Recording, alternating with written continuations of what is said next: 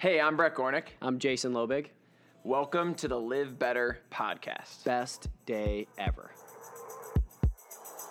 We are coaches, trainers, retreat leaders, and wellness advisors, but didn't start our careers doing this. Jason worked in public accounting, and I worked in corporate retail until starting our dream business in which we help people from all different industries pursue their best day ever every single day. The goal of this podcast is to interview both each other and other professionals making an impact on the world on how wellness is the fuel to do whatever it is in life you want to do better. This podcast is about teaching people to actively pursue their purpose and how to use self care to do it. We're here to show you how the best day ever mindset is available to anyone at any time, no matter your circumstance. It's your choice, and we're here to encourage you. Have the best day ever. This episode of the Live Better podcast is brought to you by Beam. Jason and I have been using Beam now for quite some time, and they got some new products out. So we want to give you guys the inside scoop. First on the docket is Boost. This is a nano CBD hydrogel. Uh, I've been using this a lot on my ankles and my knees from all of my dunking and jump training. It is amazing because it works right into the spot and it, it dries quickly so you can throw it on right after or before any activity. I've also been using the Clarity, which is a CBD and adaptogen blend um, for a little daily mental boost. So it's got 20 milligrams of CBD for each serving. I've been trying to start my mornings a little slower, especially if I've got something creative to do in the morning. Um, the Clarity blend boosts a to fuel your focus all day long. So some other adaptogens it includes lion's mane, rhodiola, ashwagandha. Of course, it's got CBD in it, and I usually add that to a tea alongside some type of morning coffee, or I'll add it straight into the coffee with a little bit of flavoring. Um, and it's an awesome morning boost to my creativity and to get the tasks I need to do started for the day. Thanks so much for listening to the Live Better podcast. This episode is brought to you by Beam. Please, when you order off their website for a discount, use code Live Better and have the best day ever. Boom, boom. Brett and Jason here, Live Better podcast. Couldn't be more excited to have Mr. Knees Over Toes himself. Ben on the podcast. We're, we're really excited to have you on, brother. How you doing today? I'm doing really good. I'm stoked to talk to you guys because you guys have a big purpose beyond, uh, you know, just looking good in the mirror. So I'm really excited to, to learn more about you guys and to talk.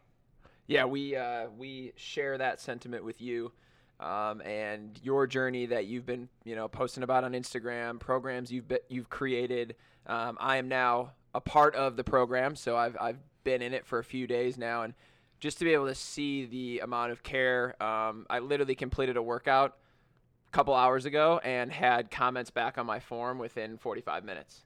So um, it's it's it's amazing to see that um, and like you just said, the the purpose behind everything is is everything. And so uh, let's dive in right off the top. Why the hell do I need to get my knees over my toes? Yeah, man, it's like this. I went through all the traditional system, and I played basketball really hard, and I was always told not to let my knees over my toes. And the end product of that for me is I had chronic knee pain. The solutions were ice and painkillers. Eventually, I tore stuff in my knee had surgeries. So by 20 years old, um, I was fed up with the system and I started looking for alternatives. And I found a mentor who said that actually the healthiest knee in sports will be the one that can go farthest and strongest over the toes. And it kind of hit home like that's what I'd been missing all along was, you know, not confronting my problems. But I think knees over toes training can get a bad reputation for people jumping into it improperly. But you can now find a lot of science in different areas. If you want a protected back, you need to strengthen your back. Well, if you want protected knees, avoiding your knees is not the answer. Knees over toes is a catchy name, but really it just means that whatever those motions are in life that hurt, I have figured out ways for people to gradually strengthen the muscles responsible for those so that the knee joint itself doesn't hurt. That's it. There's no it's not just to be cool uh, and catchy or weird. It's actually the whole idea is a pain-free process so that when your knees are over your toes in life in sports, then they don't hurt. That's it. How does that then translate to performance? So it's. So I never set out for a performance. Yeah. Okay. Like, I just want to be able to play basketball. In America, if you go through high school, you don't get recruited, you're 21 years old, you're not going to get a college scholarship. Like, I just wanted to play healthy. I just want to be able to play basketball without pain. But if now, if you think about those same positions, and if you watch like elite athletes, if you watch Michael Jordan jump and land and these kind of things, well, what happens when those muscles start getting stronger? So I basically set out just to be able to play in my local rec league without pain. And I stumbled upon a treasure chest, ended up getting a college scholarship playing pro basketball, went from a 19 to now 42 inch vertical, which is an unofficial world record, meaning like no one really gives a shit, but I haven't ever seen anyone with measurables of that much of a change. But I, I never set out to jump higher, and I still keep jumping higher by strengthening these same positions. I really just want to be able to play without pain, but if you think about those positions that we are in pain, if you had so much muscle protection around them, then actually your body starts to feel lighter. You can run faster, change direction faster. So now a lot of athletes look to me when they need to run faster and jump higher, um, but that was never the intention. And, and to this day, just being able to play pain free is still the most important thing.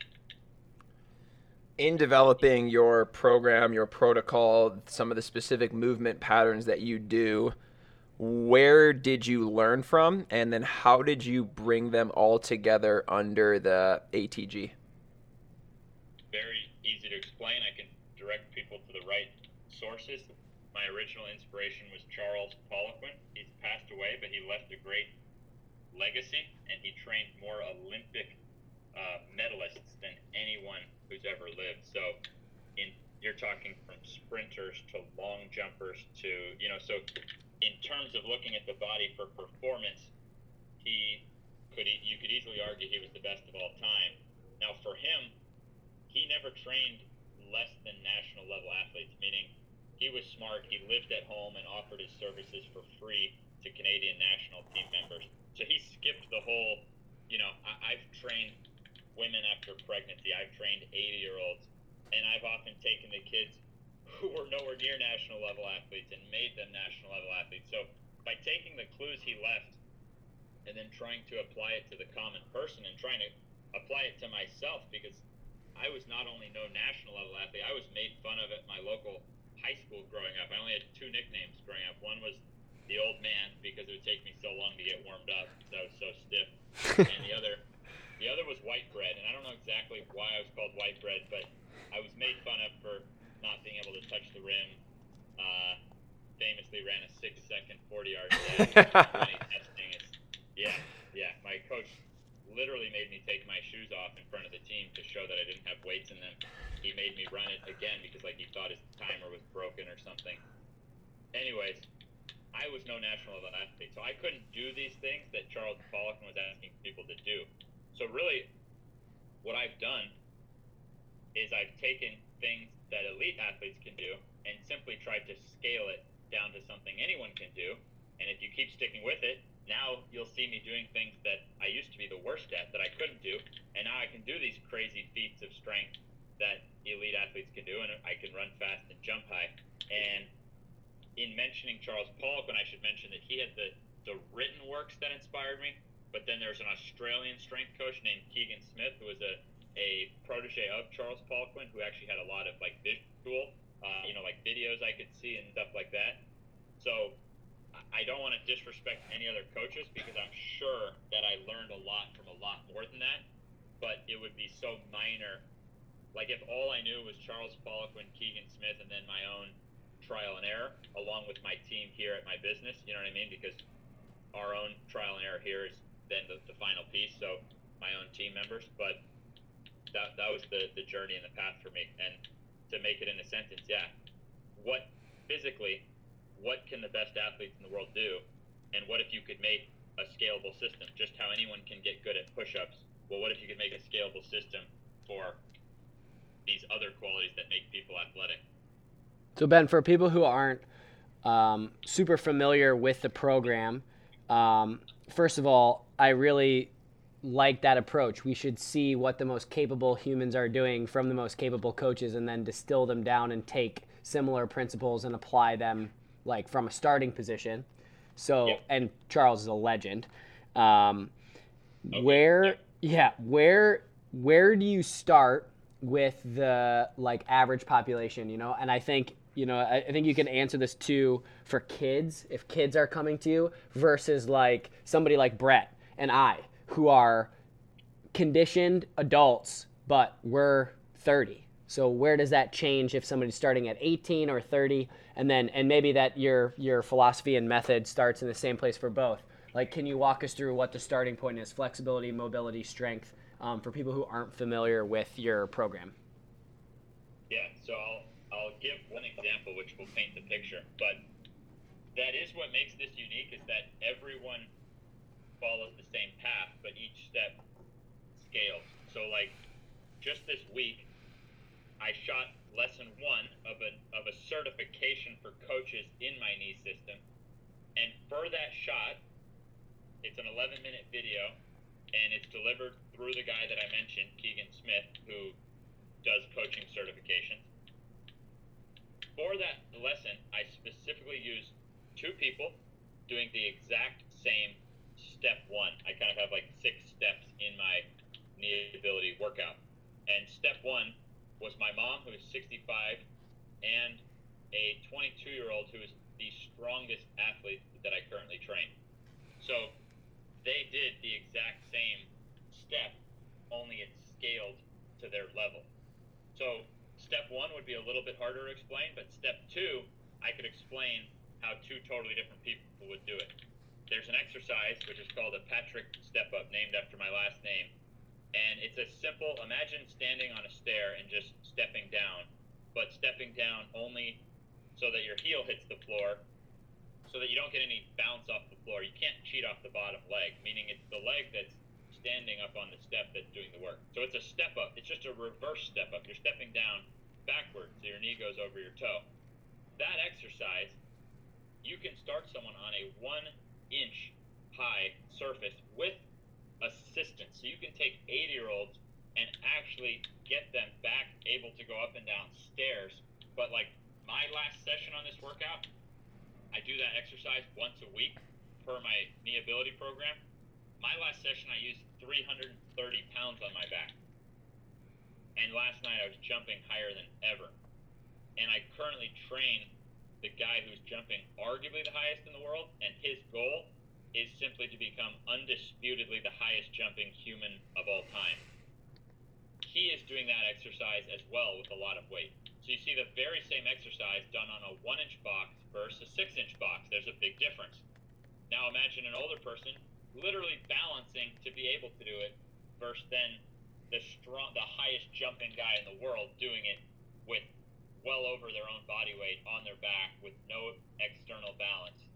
So there's there's like a perfect example that everyone follows the same path because our bodies have the same common denominators, the same bones, but wide, wide, wide variance.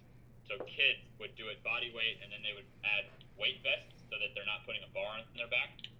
So kids can get stupidly strong uh, and, and set them up up for an incredible career without doing anything weird on their spine and things like that. Um, older people usually need to start assisted. People in pain usually need to start on a lower box, and then elite athletes often need to just get much stronger in that range that they've never trained, and they unlock, you know, a whole new level of jumping ability. Yeah, I did those step downs two days ago um, off a six incher with about 40 pounds, and I'm still sore in my VMOs. So uh, once I get to 330, I'll be doing through the leg windmills. um, It's basically it's basically if you're patient and you use the right form and you never work through pain. Yep. Right, because if you're working through pain, that means you've gone beyond what the muscle can do. And muscles can recover pretty quickly, but then the muscle attaches to a tendon, which attaches to the bone, and the tendon takes longer to recover. So, if you're feeling pain in that tendon, you're putting too much of a stimulus you can't recover from. But as long as you don't work through pain, but do challenge and then you come back and you do it again. It's kind of impossible to fail. So it may not be the fastest approach, but it's a sure approach. So someone with work ethic, like how I grew up, like I had the work ethic. I was doing everything I was at, but I was just driving my body into the ground, building all kinds of imbalances and leaving myself vulnerable in certain areas. So if you have work ethic and if you're willing to, you know, study and learn, it does create a system where at least you can't fail. You know, everyone has different genetics and potentials, but at least you can find out whatever the heck your genetic potential is. As a business owner, um, running a space, running an online program, um, how are you doing so? Because um, we know that your program online is, is a big piece of what you're pushing and what you're gearing towards. As you're starting to gain more and more clients, um, one thing we love to talk to people about is the intimacy behind training. Um, because scale is a word that everybody throws around. People want to scale this business or get this product and scale an IPO. But with scale, there has to be some there, there are roadblocks in order to keep the depth with clients. So within your system, how do you, if somebody signs up, how are they assured that they will get the same kind of patient client care than the first client you ever signed up? Great question. So from day one, when I started my business, I started with 20% of the income going directly to a form coaching department. And I personally never did the form coaching. My job is to train the form coaches. So every single form coach that I have started out as a client who went through the system, who it changed their life. So they're not just uh, they're not just there for a paycheck. They are there because they believe in it and because they experienced it with their own body. And so I understood that I was going to have to scale, so I didn't start it out with things that I was personally going to have to do that I wouldn't be able to do later. So from day one, my job is to make the best form coaches and to make the best system of what is perfect form. Like it has to be a yes or a no. It has to be black and white. It has to be precise so that anybody can do it.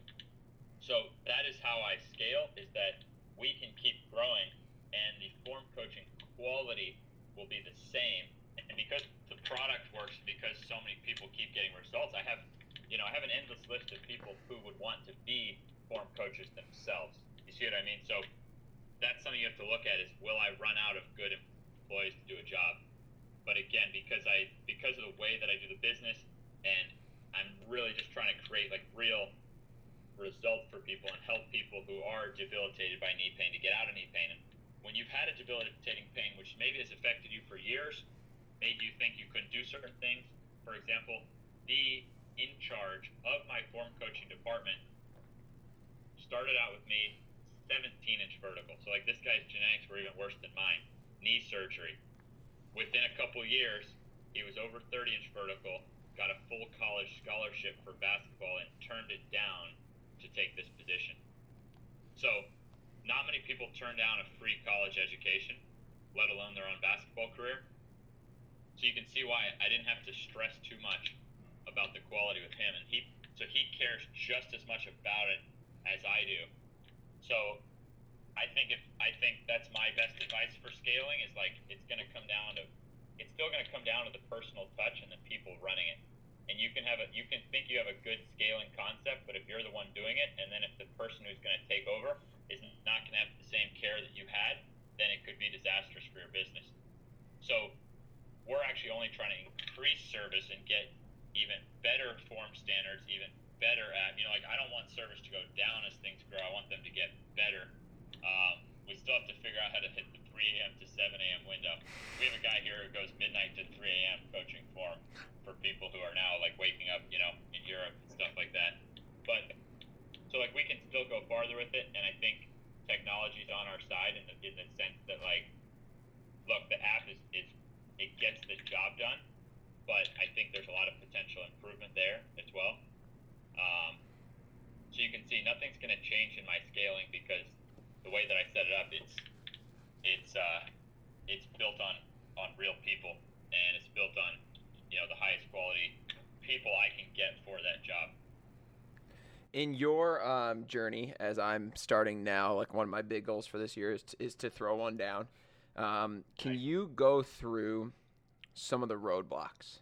So Jason and I did the marathon last year. Um, we did it at a very fast time for it being our first one, and throughout that year's kind of journey, there are multiple roadblocks of days you feel like shit and you have to go for a run. Um, weddings on a Saturday night and your long run is scheduled on a Sunday morning. Um, injuries. So Jason and I both have had injuries. Um, mental, physical things. Um, and I think for me, and, and this will just get a little bit personal, I knew. So my goal was a sub three hour marathon. It's like 652 mile. And for some reason, I just knew I could do it. I just knew that it was possible. I could run fast. I had never run more than 10 miles in my life, but I just knew I could do it. Dunking, for some reason, I still am tinkering in my head, and I am a very optimistic person that there is still like a 20% chance that I don't think I'm going to be able to do it.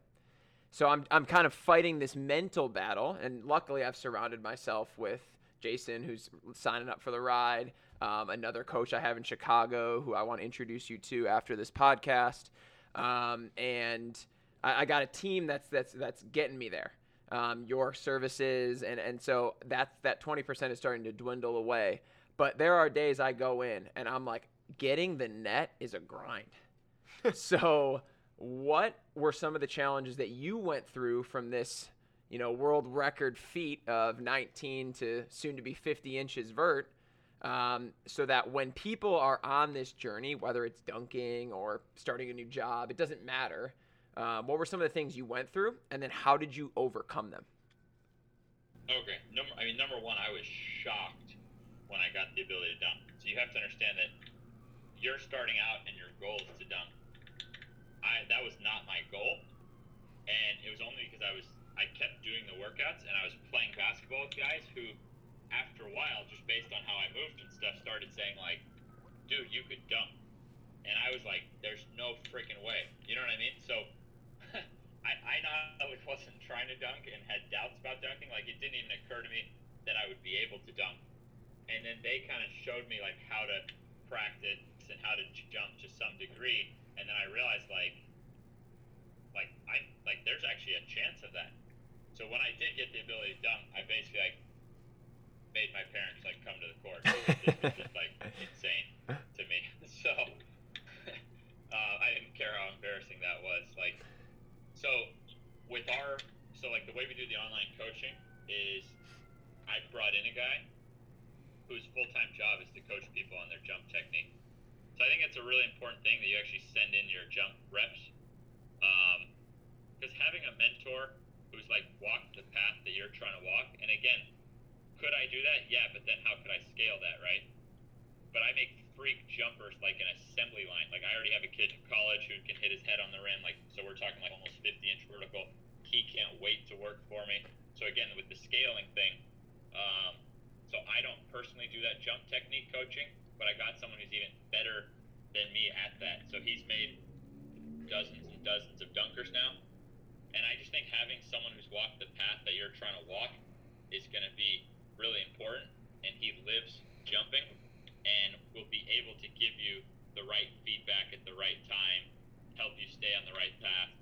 But in terms of in terms of hurdles that I see for people trying to dunk, I think the number one thing is imagine if you went out each week and you actually did jump an inch higher, which is so little that you wouldn't even really notice it. You'd be like, did I really jump an inch higher? You know what I mean? But that would be 52 inches in a year, and no one's ever even jumped that high. So, like, if you started out and you literally couldn't levitate off the like, you couldn't raise your heels, and if you only added an inch, meaning like not even enough to notice, then by the end of the year you'd be the highest jumping human of all time. You see how small the like the actual result is there when it comes to jumping. So, I do think that's the number one hurdle is recognizing that there's different ways to notice if you're making progress and honestly having someone else to determine that for you having someone else to say you're on the right track. I can see this improving. I can you know what i mean? Like so i, I think that's key. And even for me i've continued to jump higher now that I hired him because rather than trying to look at my own jumping and think, oh my god, because the same thing when I was at like a 38 inch vertical. I was like, there's no way I'm going to be able to jump any higher than this. Like on my best day at the right moment when I like I'm pretty sure like gravity just switched for like a second, like 38 inch vertical. You know what I mean? And now I can do 42 inches, and I I when I bring out like the vertical measuring thing, I remember like I couldn't touch 11 feet high. That was like my nemesis. Like I just didn't think I'd ever be able to touch 11 feet high. At around 10, 9, you can dunk. And now I'm touching 11, 4 like every try. So, and that's from age 27 to 28. So you see what I mean? So even a year ago, I didn't think I would jump any higher, and now I'm jumping four inches higher. So I think you just have to have someone else to tell you if you're on the right track, someone who can do a lot more than you. And I'm sure you can relate from the running, right? Like people probably start running and they expect like, oh man, I didn't shave a minute off my time today or whatever. You know what I mean? Um, but same thing there. Probably if you took a minute off every week, then you'd be running impossibly fast. You know? So that's that's the best advice I can give you on the hurdles and stuff is stay focused on every little measurable you can get to go up because maybe that week it's the five pounds more on an exercise or you know what I mean or maybe your jump coach that week says you you pushed into your jump better um, but and, and then take those wins and feel good about them because there's been a lot of studies done that you can even lie to someone and tell them they're getting worse and they will then actually get worse because their testosterone tanks and you can lie to someone and tell them they're getting better even if they're not you can literally lie to them like they've tested this with sprinters and had them run 101 meters and then 102 meters, but then another group running 99 meters and then 98. By the end, all the guys who were being lied to, thinking they're getting faster, actually got a lot faster. Their testosterone was through the roof. They were just being lied to. So get a, I guess get a good coach who will lie to you. yeah, that's the, why we. That's why cheerleaders. Yeah, yeah. The placebo effect is a real thing. yeah, and it goes both ways though. Like yeah. A lot of people placebo themselves out of winning at life because they they are too hard on themselves. Totally. I think that, you know, our entire mindset of a business is to have the best day ever and it is that in itself is that you are the ultimate tool in your head that decides if that is possible or not. Um, and I you resonate with that more. In college, that was my favorite song, "Best Day of My Life" or whatever. Kind of a cheesy song. Yeah, song. that's and, a, um, and my whole thing, like once my knees didn't hurt anymore, anymore, like one of my mottos is every day for me is better than any day used to be. Like I try to make myself grateful. Like it's true. Like every single day is better for me now than any day was when I was depressed because of my knee pain. Like maybe that day, walk my dog, go to the gym, do like an average business day, go home. Like that was the best day ever. You know what I mean? Like so I, I try to just stay really grateful that you know now I have these needs. And that's a, such an amazing story, Ben, too, because it just shows other people like what fixing the root problem can actually unlock. Like you said, dunking wasn't even on my radar, right? You just started doing these things because you wanted to fix your own knee pain. You took that problem, you turned it into a solution, then you said, "Oh wow, I realize I can help so many other people with that." And like now you're throwing down windmill dunks. It's just like pretty cool. I think, especially like we transitioned out of corporate jobs and into doing this, and field questions daily, being like, you know, how, how are you guys doing this? Like, tell me about that. And I'm like, it's not a day. It wasn't a day turnover. Like this is we we didn't even dream of doing any of this stuff at the beginning. At first, we just wanted to help people get healthier. And before that, it was selfish. It was I feel like my self-care sucks in a corporate office. Like how can I just give myself a little more mental energy and be more positive in an environment that is not inherently set up to make people feel like that. And then that has now turned into, you know, all types of Amazing. great fun projects we've gotten to do. And I think your story is just very telling. And I think what's also cool is it breaks all types of like physical stereotypes of like, well, this is just how I'm made. This Yep. is just how it is. I just have to deal with pain or I have to deal with being short or I have to deal with not being able to jump high. And then, Yep. as you said, like, yeah, well, if enough people reaffirm that for you and you listen, like, that's now your reality. Yep. Yeah, I, I think what's interesting is you know we have you guys and I have totally different lives, have never known each other. But what's interesting is that we've both been able to make our own path, and we both have a similar philosophy. So I think it's interesting that we have like the same mindset on things, and that's led to us having then like similar lives. You know what I mean? Yeah, I think the the mindset and the honestly just like the belief systems that you have um, set you up for what it is you want to do. And I think the one thing that you know we and and you're doing this too um, is that you can change those things.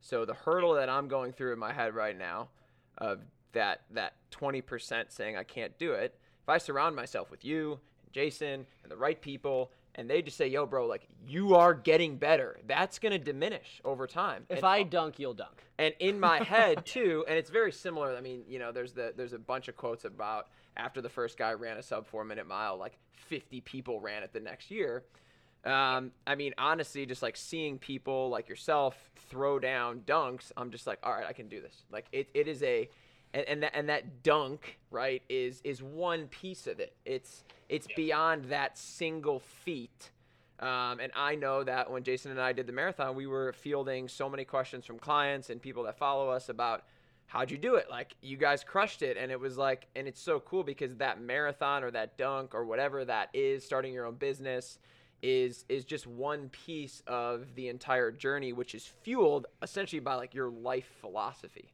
Um, Yeah, how do you can approach the day? Marathon, you can have a great marriage. You can start your own business and make it work. But yeah, I mean, find people who are actually doing it because it can be hard to have that belief on your own. You know. Totally. So, so that was there. There was enough clues there from Charles Poliquin and Keegan Smith that I could see. Like, there was a, there was like a couple examples in there of like guys who had come back from ACL surgery or this that, and that was the first time it was like, wow, like a guy came back from ACL and then freaking won an Olympic medal. You know what I mean? Like, it, it gave me honestly, it gave me hope. You know, and that was I think that was the first thing I had seen that wasn't like now I'm able to like get by and things aren't too bad and I can keep it at bay. This was the first thing I'd seen that was like, no, you can actually like crush and like surge past what was a problem before. So that gave me hope, you know what I mean? And, and it, it was a pretty tough path on my own. But then even down to one of the guys on my team, it took one guy on my team telling me like, you could dunk, you know what I mean? And and so you don't have to figure out everything on your own. You just have to find that person who who can do it and who can give you the confidence that you can dunk. You can start your own business or whatever it is that you're trying to achieve. You can like you could help someone run a marathon who wants to run a marathon. You could inspire them with that confidence. And you could of course help them with the actual tactical side of it, but who's to say that the belief side isn't like the most key part of the equation? I, I honestly think it is. I think that like where there's a will, there's a way. Like those sayings are true, and I think I wouldn't have found you. We wouldn't be having this conversation if I hadn't done research to try to find people that are doing the shit I want to do. yeah. And it's like once you get on that path, and now like I know that I'm gonna be sending videos your way, and like people on your team are gonna see them, and it's gonna fuel me to do to do more.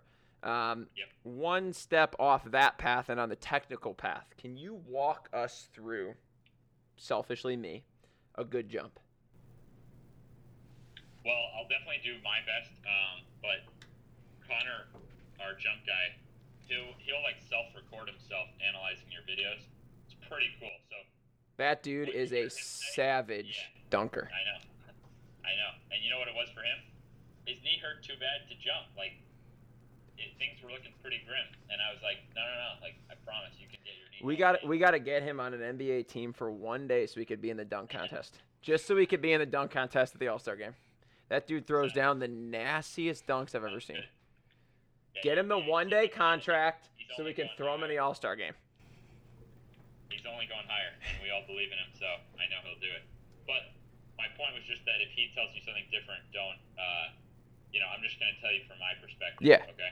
Yep. So, with the in a basketball jump, what makes it really interesting is you're you're getting a running start into that jump. So it opens up this whole world of like the more like momentum you can build up before you jump, the more you can potentially jump. But, but that also means the more force your knees and your ankles are going to have to have. So there's kind of a smooth process of taking the speed and turning it into a jump. So your feet, when you eventually do jump, your feet are not going to be just like side by side. So it'll actually be like your final step when you jump will actually be a little bit past the previous foot. So you're you're almost trying to like turn your run into a jump.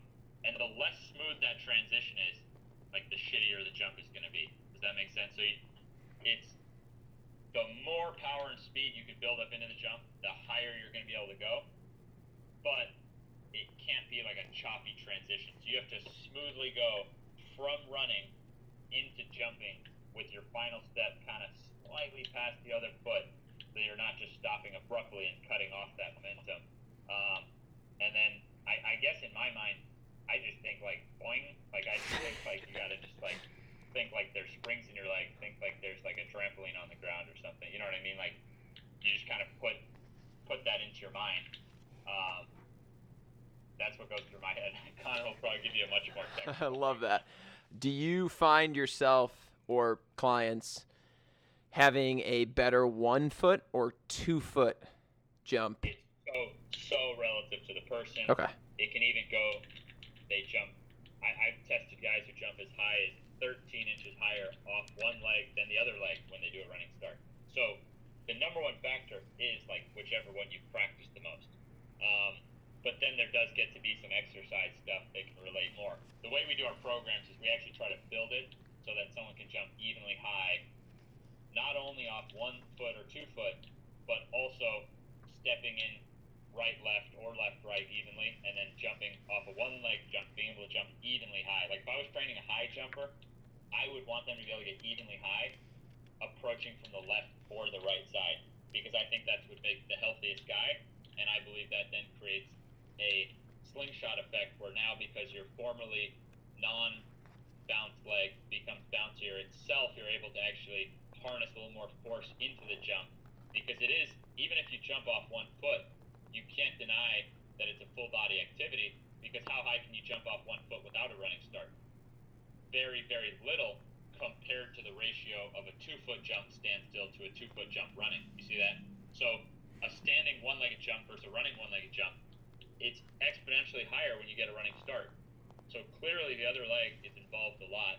And we've yet to see an outlier where someone can't get higher by bringing up their formerly like weak or non jump leg and we're seeing that, and it's one of the things we're trying to prove with with Connor, our jump guy right now, is so I force him once a week, so he gets to jump twice a week, and one of those two jump sessions, he's forced to to balance his jumps. So we do like a mirror image. So he wants to jump with the right left step. I make him try to duplicate that with the left right step. Um, and, and over the last year, it's been working really, really well.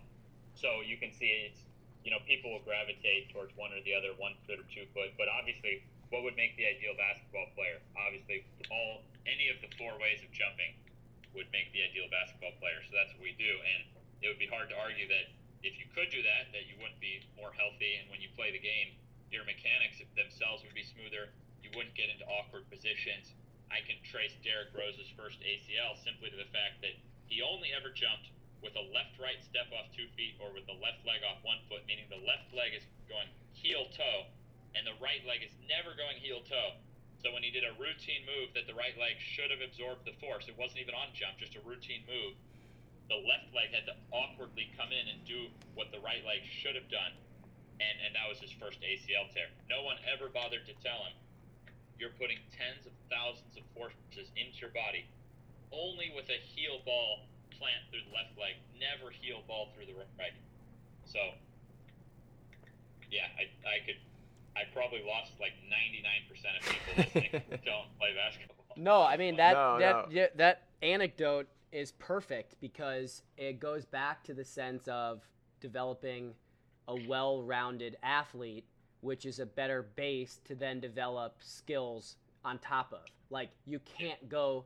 You walked through a, a ton of good examples. Like you can't go to dunking by nature, you will need to put force through one leg or both legs without solving the need for having stronger joints and muscular yep. control. And I think That's it's right. just it's such a good example because it, it also lends itself to other sports like golf. You're seeing guys yep. Be able to play more tournaments now because you got younger, stronger guys in the gym.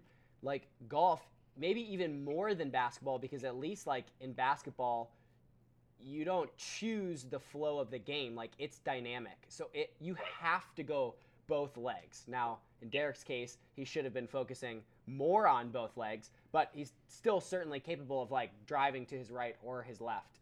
And in most of those nba nba players case like true their true athleticism comes from being able to dunk in a dynamic environment not in an empty gym off both legs yep. like the fact that they can do that is absolutely absurd but you you notice like how are all these athletes playing more time, more games in golfers' terms, like more minute or, or more tournaments without these injuries that have been plaguing older generations? It's like because they're getting better athletic performance from building a stronger foundation on top of which they develop game skills. And dunking would be like is a is a game skill. It's not even if you could jump high, like I it doesn't guarantee that you're putting the ball in the hoop. So I think he walked through a, a ton of really great things, and it just goes to proof that we're building good athletes on top of which like skill gets added to, just like speed or strength would get added on top of a strong foundation. I think it was a great walkthrough. Yeah, I mean, the the fundamentals are still going to be what allow you to have long term success. And just to clarify the stats, there, like, you know, the NBA guys are definitely jumping as high as ever, but injury rates are soaring. So guys are guys are jumping high, but if you look at NBA injury rates, it's absolutely absurd. The 90s, 2000s, 2010s, all the way to 2020, it is a skyrocket ride. The injury rates are going out of control in the NBA, and especially in terms of knee injuries. So what they're doing is they're putting all this horsepower in there, but they're not training their ankles and knees. I train NBA players. They tell me how horrible these NBA strength coaches are who don't do anything for their ankles and knees. Uh, right now, 21%, so more than one in five players in the NBA cannot suit up for the game on a given night. And that's the highest injury rate by far. Like it's more than doubled, especially knee injuries. And the main thing that's tra- changed over the last decade is guys are trying to get stronger now. The strength coaches are pushing guys in the weight room, but they're getting their hips and their upper body really strong, and they're neglecting their knees and ankles. And I know this from training actual NBA players who are disgusted by their powerlifting strength coaches who don't address their ankles and knees, even if they're in pain. And the top, top players get to do what they want. They don't have to listen to the strength coaches, they have their own trainers. But unless you're like one of the stars of the team, you're potentially subject to a guy who may have never played basketball, who can't jump high, who can't dunk, who doesn't know what it's like to put that wear and tear, and then they're putting 365 pounds in the bar and telling you to squat it, and you're you're talking about not a centimeter of knee and ankle action, and just powering up the hips more and more to put even more trauma into the ankles and knees.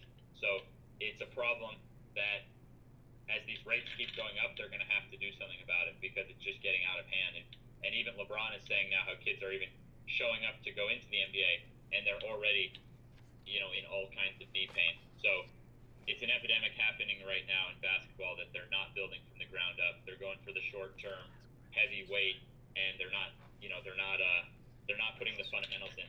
It's the same as if you try to start a business and you, you don't know how to run your finances and these kind of things. You could have a great product and your business could flop. A hundred percent. I think building the basis is super important. Um, so you become the lead strength coach for the NBA. You get to write everyone's strength program. What ankle and knee stuff are you putting so that Derrick doesn't get hurt, so that uh, Kevin Durant doesn't fuck up his Achilles, so that Zion can turn into the actual potential athlete that he's going to be? Yeah, so physically they're doing the knee ability program, and then on the court, all I'm looking for is taking these insanely talented guys and just balancing their talents. So that insane dunk they do or that insane move they do, I'm just getting to balance their body the other way. Um, and, and with your point with golfers, I even think that golfers would see because now it's, uh, I mean, physical therapy for, for golfing is like a billion dollar plus business now. I I, think you'd cut a good chunk of that just by making guys alternate which day, which hand they play with. And you might think I'm crazy, but getting a guy so he's not just swinging and swinging only in one way, but balancing the other way, his hips, his shoulders, there would be less injuries. Um, so that's what I would do with basketball guys, and that's what I do in person. I had an NBA player here during the All Star break, and in four days, he said it was the highest he's jumped in his life. It's the best he's felt on the court in four days of knee ability plus jump balance and, and the, the balanced work I do on the court.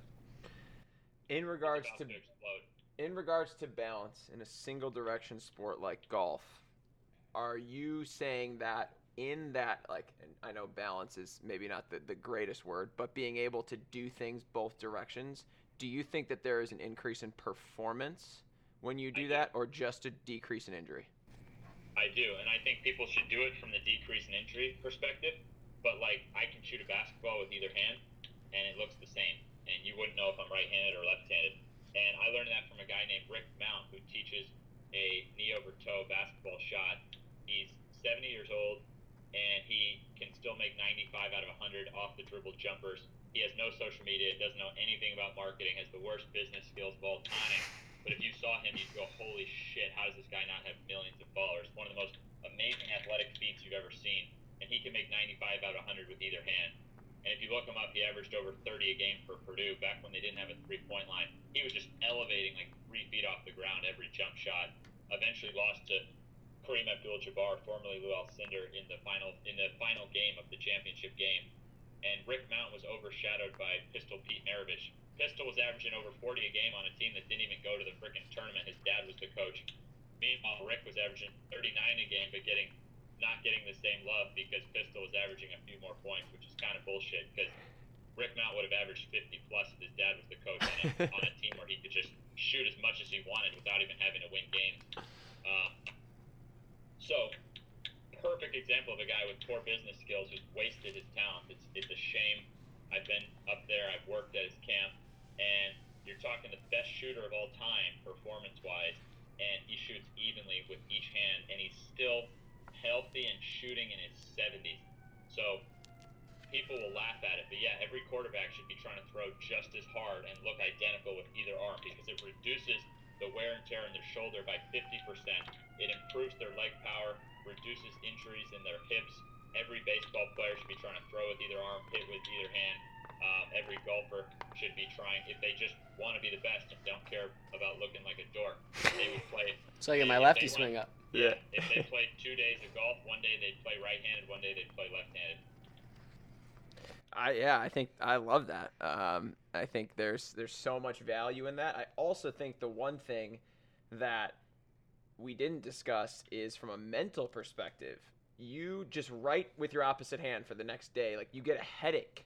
So I think there is a massive mental side of being able to do that. And for basketball specifically, if you aren't ambidextrous, like good luck going up when LeBron's trying to th- throw one down or or trying to block you and you try to scoop under with your right hand but you're lefty like you have to be able to use both arms. Um, and I really think from a true mental perspective it builds up like your awareness your brain power the ability to think under stress um, and would be a huge benefit for all athletes. Yeah, and maybe it's only a small percent, but a small percent is a big deal. Um, so I, I'm. It looks dorky. Um, athletes will often rebel against it at first, but I'm a huge fan of being as ambidextrous as possible for your sport. It's hard. we we were going yesterday uh, or last week. We we went through a, a jump session, and I've kind of just like hopped in on the back end of um, of Brett's goal to be able to do this. But I had a super nasty injury at the beginning of 2018 that was kind of like life altering for me for my for my leg.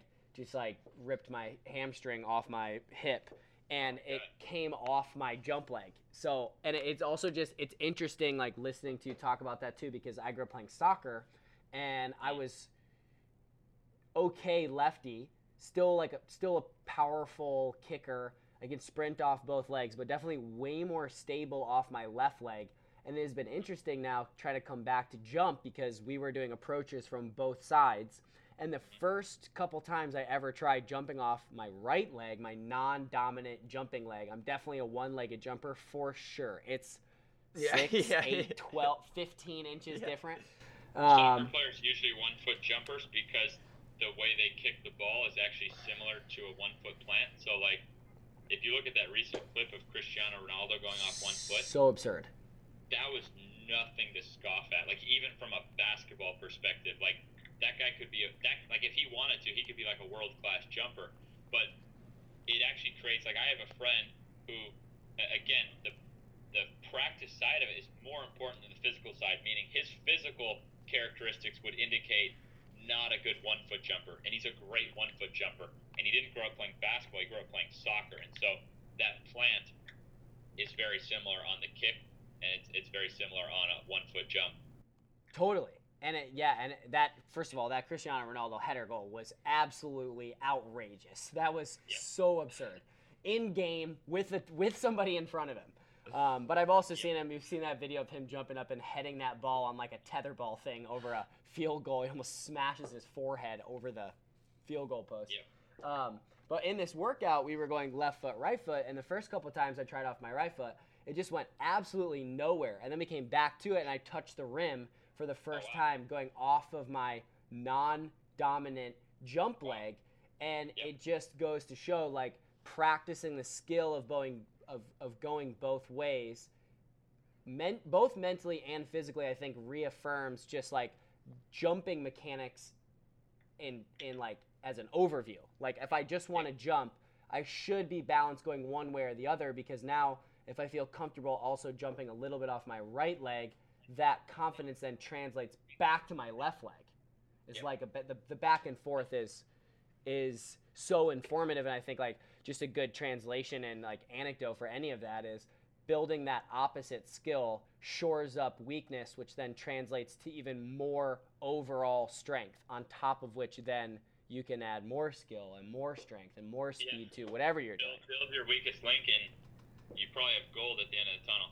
For me, it was social media. Like I thought social media was for pussies, and you know, I, was- I was the guy in the trenches who literally just scoffed at people doing social media. Right? Like that was like my worst skill was social media, and so uh, May 27th last year, I decided I took a whole a totally different viewpoint, and I decided that I was actually going to get good at social media. So the 51,000 followers you see, I started my account May 27th, of 2019, and I probably spent a few years on social media prior to that on my own, getting like maybe over a four-year period, got like 2,000 followers.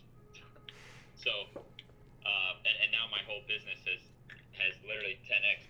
You know, um, just doing my same shit in the trenches, but combining that with what my weakest link was, social media, literally 10x my business. So whatever your weakest link is, it's actually probably where you have the most room to grow. It's really interesting. One hundred percent. Um, and and we love that, and we and we thank you for for you know showing up to the podcast today and, and being here and being present and and dropping some knowledge on us. We we love to ask everybody. We talked about the best day ever. Um, if you could wake up tomorrow anywhere in the world, do anything you want with anybody, eat anything, dunk on anyone, dunk over anyone, dunk with anyone. Um, what would your best day ever be? Tomorrow, honestly, like I wouldn't change anything about it. I love it. That's the best. Just wake That up and means you're see what doing happens. it. What what does an average day look like for you? So, walk my dog two miles every morning. Um, never miss a day. If it's raining out, he doesn't mind the rain. So me and my wife put on our swim trunks and just go for a walk. Um, that's that's always got to be the start of my day, and then the rest is uh, you know ATG, which really kind of alternates between like basketball days and workout days. So again, I, I get in there with my athletes. I train in the gym and train them, and on the court, I play. I do like whatever we're doing on the court. Like so, I, I equally do it as the athlete. Like I go through everything fully, and I take you know others along it uh, with me. So super fun. Like I'm not even just sitting there coaching. I'm I'm getting to do it. You know what I mean? Now there's a lot of there's a lot of then back end work, time spent on social media, time spent answering client uh, messages. Like all my all my members online get my personal WhatsApp number. So when the, when my day finishes in the gym, then you know I answer these questions. It's like a it's like a, a catch, you know, for anything that could be going off. If I can steer them in the right direction and guide them. And so like there's a lot of time spent on that, but at the same time, that's sure I might be answering the same, same question a lot, um, but I'm also getting to hear the wins from people, and that's that's outside of family. Like that's really my highlight. You know what I mean? It's just seeing the actual wins coming in. So I would, you know, obviously I wouldn't trade that part, even though it is more time-consuming, tedious work. It's not as fun as dunking, but it's more meaningful to hear about other people dunking. Um, so yeah, so I, I can't think of anything I would change if I if I could change something, then you know that would be that would be the reality. You know. Totally, and I think that's that's what everybody is striving for. And I think the fact that you followed this path, um, and it's the darkest days that brought you here. Um, it's the fact that you've identified your weakness and not shoved it under the bed, but said, you know what, I'm gonna fucking go after this. Um, you're seeing results um, in your personal journey, in your business, in what you're doing, and we applaud you for that. Um, where can people find out about you? Where are you guys located? Can people come in and train with you? Uh, can you tell us more about where to find out about the program and, and the coaches that are involved with that as well? Definitely, and I super appreciate you guys, and and you know I, I think we're gonna have a, a good long journey together, being there as you know colleagues for each other, you know. So definitely let me know anything I can do to help you guys out as well. Um, I think a lot of my followers will listen to this, so um, you know, make an Instagram post or something like that for my guys so they can listen to it and find out about you. But for me, Instagram is for right now because I told you I was trying to get social media down. So I'm like, all right, let me just start with one. So I'm gonna try to get down Facebook and Twitter and these other things. But Instagram, I really do answer every DM. So like anyone listening to this can send me a DM if they have any questions. Um, Instagram, Instagram, Instagram, and my link to my website is right there. There's no long term contract. All the programs are in full. You get daily coaching. Uh, you know, the idea was to copy like a Chick fil A kind of business where you just really put, like, you just really flow into the service as much as you can, as much, you know, personal attention as you can. And then from, from that, you know, the business will tend to work itself out. And and that is what's happening to us. We have an affordable price, but we constantly are working at improving the service. So we will be there. Like we're not going anywhere. This is full time for us, seven days a week. Didn't take a day off last year. Definitely won't be this year. Christmas, you can still DM me and I will answer it. So clearly, Instagram is a good place to start. Incredible. And what is the Instagram account that people should be looking at? Knees over toes guy. All right knees over toes guy.